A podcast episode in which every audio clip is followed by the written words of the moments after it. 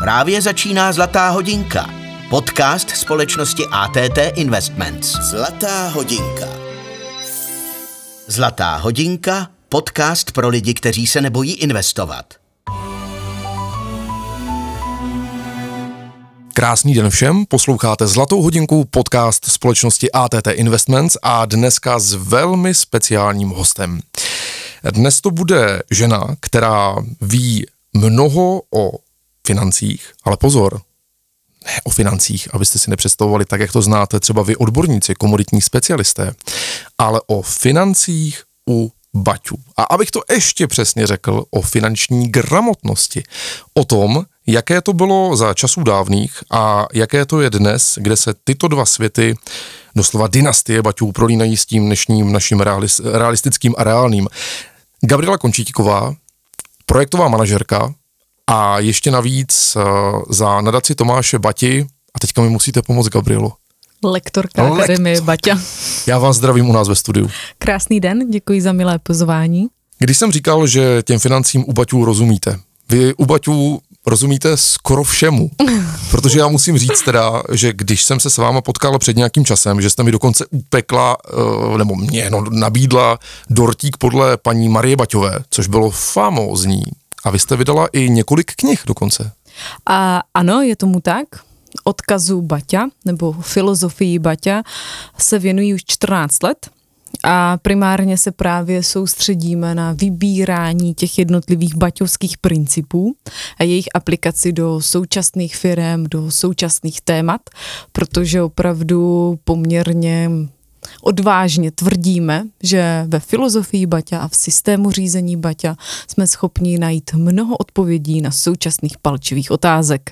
Dobře, když se tedy dostaneme k tě finanční gramotnosti, k tomu úplnému základu. Kdybychom to měli říct velmi krátce a pak to rozvinout, kde se potkává to staré s tím novým? Co je ten průsečík? Zejména u toho, že Tomáš Baťa považoval finanční gramotnost za průřezové téma, což znamená, že finanč, aby byli lidé gramotní, anebo ta finanční gramotnost byla hlavním tématem všech vzdělávacích aktivit firmy Baťa, všech aktivit, které jakýmkoliv způsobem rozvíjeli ať už spolupracovníky firmy Baťa, nebo jejich rodinné příslušníky. Pro něho to byla úplně alfa omega, ať vznikla jakákoliv škola, jakýkoliv vzdělávací kurz, jakýkoliv postup, jak přijímat a rozvíjet lidi, kteří byli ve firmě Baťa. Vždycky se všechno točilo kolem financí a schopnosti lidí vnímat nejenom materiál, práci, ale také čas a energii v kontextu financí. Kolik to stojí, jak se to promítne finančně a umět vůbec plánovat své finance. To pro Baťu byl úplně stěžejní. Baťa měl své velmi známé moto, že kdo neumí dobře hospodařit se svými soukromými financemi, těžko bude hospodařit s těmi firemními.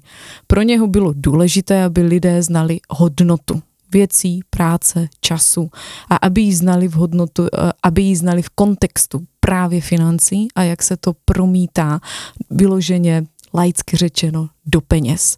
A k tomu ta firma rozvinula desítky, desítky aktivit. Mm-hmm. Kdybych to řekl mm, jazykem současného světa, a vím, že teďka mluvíme mm, jaksi za Tomáše Baťu, bez Tomáše Bati, ale nemyslíte si trošku, že on byl tak jako lehce na prachy? A já si vůbec nemyslím, že byl lehce na prachy. Já si myslím, že byl velmi těžce na prachy, ale v jiném kontextu, než si myslíme my dnes. Báťa totiž eh, měl svou vizi, že fakt jako potřebuje, aby ve firmě pracovali lidé mentálně svobodní. Baťa si definoval mentální svobodu ve dvou rovinách. Ta první je vzdělání a ta druhá jsou finance. Baťa neuznával absolutně to, že chodíte do práce jenom vydělávat peníze to je prostě málo. To má být samozřejmost. A také nesnášel, když jste otrokem čehokoliv. A to taky peněz. V momentě, kdy s něma neumíte hospodařit, se vám často stane, že prostě jste opravdu v dluhové pasti. Dnes spoustu lidí fakt jako funguje na principu, že chodíte do práce jenom proto, aby prostě jste měli na splácení hypotéky, placení nájmu, všechny tady ty náklady.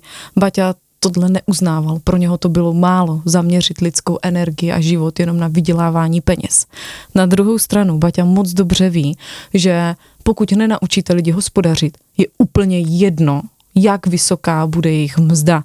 Oni vždycky na konci měsíce budou končit s nulou, protože se to odvíjí od nastavení hodnot, od způsobu hospodaření. A tohle byly všechny témata nebo otázky, ke kterým vás vedlo personální oddělení nebo i vzdělávací instituce ve firmě Baťa.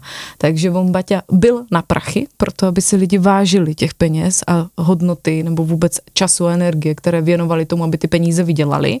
Na druhou stranu absolutně neměl problém de facto jakoby tu třetinu znat produkce rozpouštět každý týden prostě do mest svých spolupracovníků, protože Baťa říká, říká, jako pokud ta společnost nebude bohatá, tak vždycky bude fungovat jenom na principu toho, že je tam nějaký podnikatel, nějaký šéf, který ty lidi drží takzvaně jakoby fakt za ten límec, kteří musí chodit do té práce a tady to. Baťa nesouhlasil s takovým uspořádáním vůbec, nejenom ve firmě, ale ve společnosti obecně. Mm-hmm. Takže ty pilíře, základní body, finanční gramotnost. Kdybych já byl teďka třeba mladý muž, no, když já už bych byl takový trošku starší mladý muž u bati a přišel bych tam, co myslíte, že by mě čekalo úplně první, kdybych se někde hlásil pro práci? Pokud by vás přijali, uh-huh. kdy pro ně jakoby opravdu tou vstupenkou byl váš charakter, kdy oni by se vás jako tak jako velmi cílenými, i když na první pohled nenápadnými otázkami ptali na vaše hodnoty, vztah k práci, k zemi, k rodině, jo, jako to je celé další téma. A prověřili by si to, jestli nepatříte mezi takzvaně vzdychací typy, to jako fakt platilo u Baťů nepřijímat. To jsou lidi, kterých se zeptáte, jak se máte a oni začnou tím jo, jako prostě všechno špatně, mm-hmm. tak to ten osobář, personalista, který dělal přijímací pohovor, by si dělal čárky. Pokud byste během této rozpravy vzdychl více než dvakrát, tak jako by se vědělo, že nepřijímat, to je vzdychací typ a takového člověka nezměníte, Oni říkají, do týdne ti vzdychá celá dílna a za měsíc si můžeš vyměnit, protože už všechno bude problém, jo, jako co nastane na té dílně. Pokud byste prošel tady tím baťovským a přijímacím kolem nebo vůbec jakoby procesem a přišel jste do takzvané Baťovy eh, školy pro nově přijaté zaměstnance, což bylo takové tréninkové tříměsíční centrum, tak pokud bychom šli k té finanční gramotnosti, k tomu finančnímu vzdělání, tak první, co by s váma prošly, vaše každodenní životní náklady. Jo, prostě u baťů se neplánovaly životní náklady, životní spotřeba, horizontu týdnů, měsíců. Tam jste to museli vědět denně. Od toho se pak odvíjelo i to, jaká vlastně může být vaše vůbec minimální mzda ve firmě Baťa. Že firma Baťa má zásadu nikdy nevytvářet dlužníky. Takže tam prostě třeba neexistovalo to, že by věděli, že nejste schopní pracovat za tuto částku, protože byste najednou jakoby klesali do mínusu. Váš osobář, když jste byli přijati, s váma přesně probral všechny vaše závazky a jak co nejrychleji z vás oddlužit. To byl první krok, kterým jste třeba procházeli i dva roky u Baťů, že jste prostě vám přicházela mzda, z té mzdy vy jste přesně věděli, kolik jde na splácení, kolik jde na život a kolik jde i na to užít si ten život, protože třeba firma Baťa zase neuznávala to, že jenom celý život splácíte, že pořád pracujete, vyděláváte a všechno odchází pryč. Takže oni vám to prostě pomohli rozložit. Mnohokrát se stalo, že prostě za vás zaplatili vaše dluhy, pokud ve vás viděli potenciál a vy už jste pak dlužili jenom firmě Baťa, což většinou jako nebylo to psané pravidlo, spíše takové nepsané, byly bezúročné prostě půjčky ale první, jako o co se fakt snažili, srovnat váš postoj k financím, abyste přesně věděli, kolik vás stojí jeden den, kolik vás stojí prostě uh, jídlo za týden, kolik vás stojí otop, bydlení, kolik vás ročně stojí dárky rodině, přátelům, kolik vás stojí to, že si ten život užíváte, kultura, sport, jo, prostě umění. No a taky to, jakou třeba fakt opravdu částku musíte prostě splácet a hlavně potom, kolik si spořit, protože Baťa se smál tomu už v 30. letech. On říká, jako nebude, nebude na důchody, jako ten stát nemá z čeho, že ti lidé se musí zabezpečit sami. U těch mladých lidí, u Baťů, to bylo velmi jednoduché. Tam jste jim to jako firma de facto naordinovali, že si každý spořil ze své částky 10%, jo a prostě si sta, spořili si na stáří, na sociální, zdravotní, to se třeba taky málo ví, že ve firmě Baťa jste si platili dvojité sociální a zdravotní, protože Baťa říkal, to, co chce stát, je tak prostě minimální částka, že z toho nikdy nemůže fungovat kvalitní sociální a zdravotní péče, když to člověk potřebuje. Takže vy jste si mimo jiné na svém kontě u Baťů spořili i na tady tyhle části. Vy, když jste onemocněli u Baťů, vy jste byli stále na stejném mzdě. Nastal sociální problém, firma to vyřešila tady z toho vašeho sociálního spoření. Takže to bylo prostě první, co vám srovnali váš vůbec přístup k těm financím. Spoustu lidí totiž, a myslím si, že je to i dnes, se bojí reálně podívat na svoji finanční stránku. Že to prostě berou tak, dokud něco na tom účtě je, nějak to funguje, je z čeho brát a neplánují svoje výdaje, neplánují nějaké svoje rezervy a podobně. A nebo je třeba zase plánují nepřiměřeně. Ta firma Baťa vám jako řekla, hele, zastav se, peníze nejsou zprosté slovo, jako běžně prostě jste věděli u Baťů, kdo kolik bere za co, co kolik stojí a naučili vás v tomto kontextu vnímat ty věci. Až vás to naučili úplně jakoby v té reálné rovině, kdy jako podívej se, toto jsou tvoje náklady, toto jsou tvoje výdaje, jo, jak absolutně třeba fakt jako i takové to vzdělání ve smyslu, proč jako nepůjčovat přátelům, jo, a podobně, jako jak to narušuje vztahy potom až vás vzdělali v této rovině, pak šli až do té filozofické roviny, jo, že kdykoliv si koupíš věci, co nepotřebuješ, zaplácáš si s tím dům, pak je vyhazuješ. To nejcennější, co v životě máš, je tvůj volný čas. Ty ho musíš vyměňovat za to, že pracuješ a pak prostě tím mrháš, protože kupuješ nesmysly, srovnat si hodnoty, jo, jako to třeba fakt jako pro ty mladé ženy ve 14 letech vás učili to, abys byla krásná, aby se cítila dobře, byla úspěšná, byla hrdá sama na sebe, to ti nezaručí kabelka za 50 tisíc.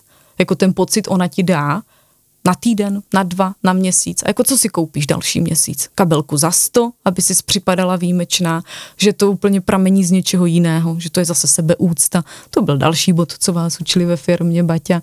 Takže pro ně ty finance byly úplně jako alfa a omega. Velmi dobře se to dalo naordinovat na Baťových školách práce tam prostě jste dva roky svoji mzdu neviděli a vychovatel vám schvaloval, co ano, co ne a hlavně tam jste si to tvrdě odedřeli. Takže jakoby kdekoliv jenom proplítvat penězma, byste věděli, co to stojí, že? Pak je vůbec celý systém řízení Baťa, že každá z pracovních pozic byla garantována finančně.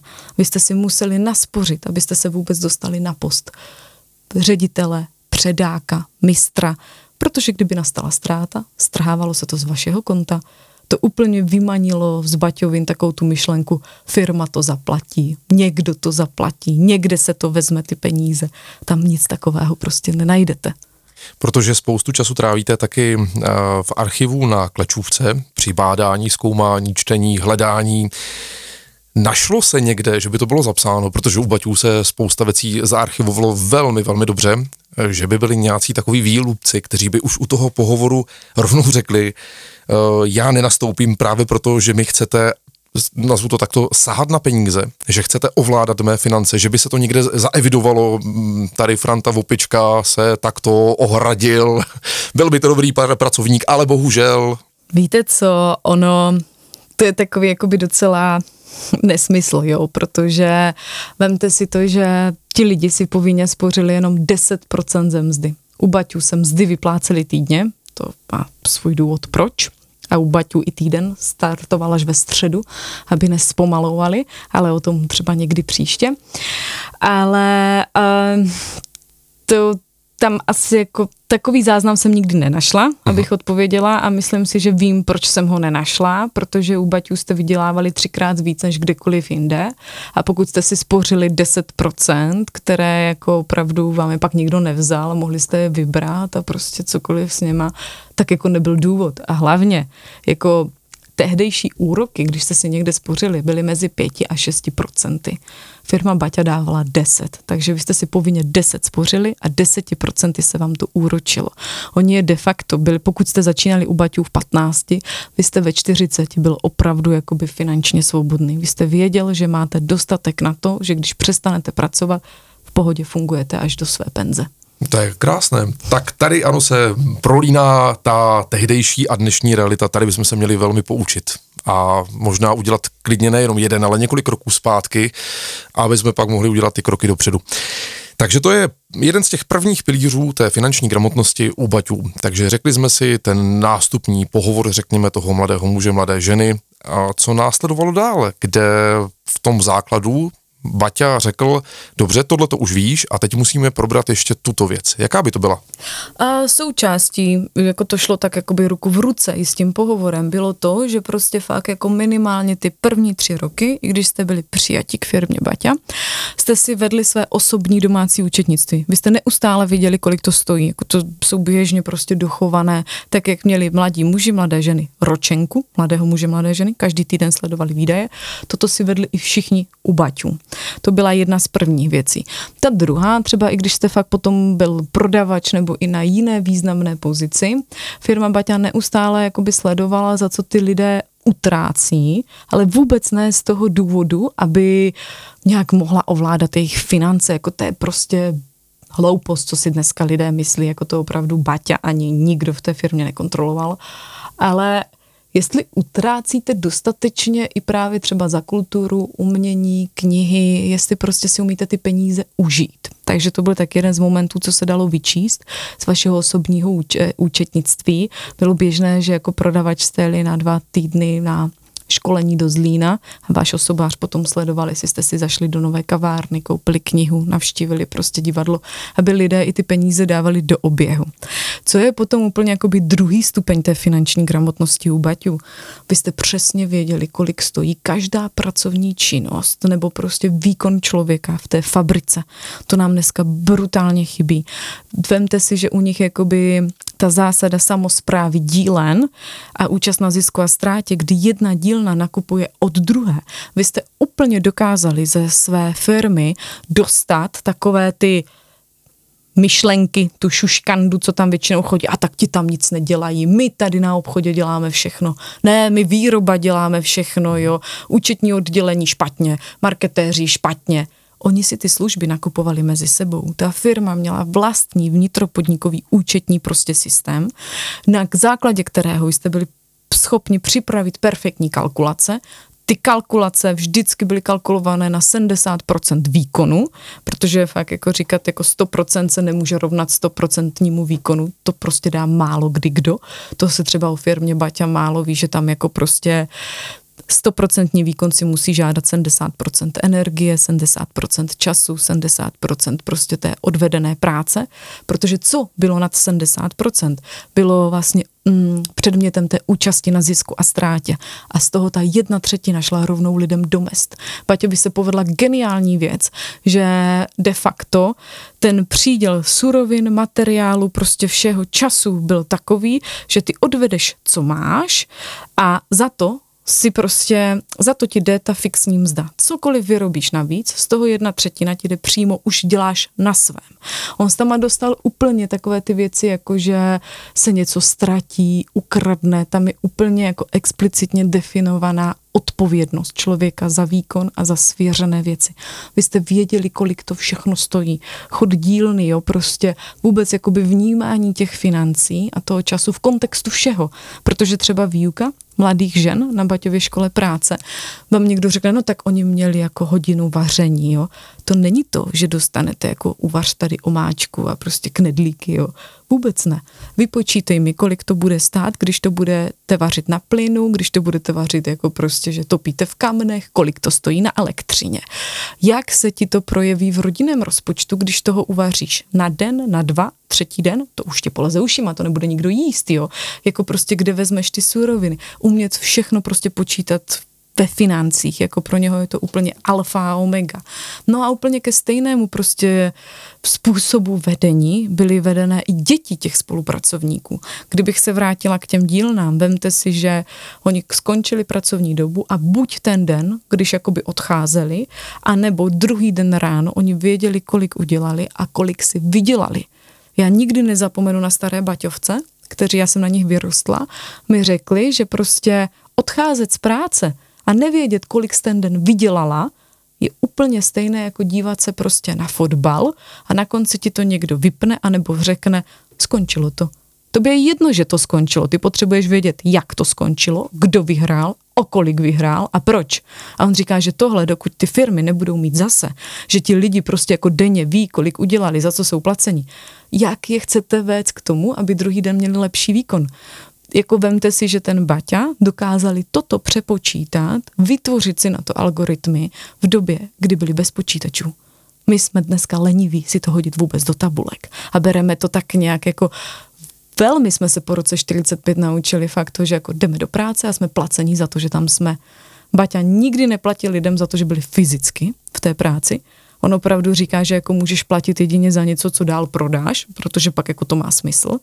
Ale pro něho bylo i málo, když tam byli ty lidi jenom mentálně. On to tahne ještě dál, kdy říká, že on tam chce ty lidi duševně a to je to, že o té práci ještě přemýšlíte.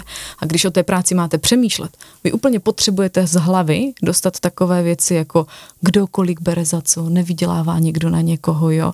A k tomu právě vedla ta finanční gramotnost, že ti lidé znali fungování firmy v číslech. Úžasné. Gabriela Končitíková z nadace Tomášovati. 20 minut je za náma. To bylo povídání úplně pár excellence, ale my pro dnešní den bohužel musíme opravdu končit.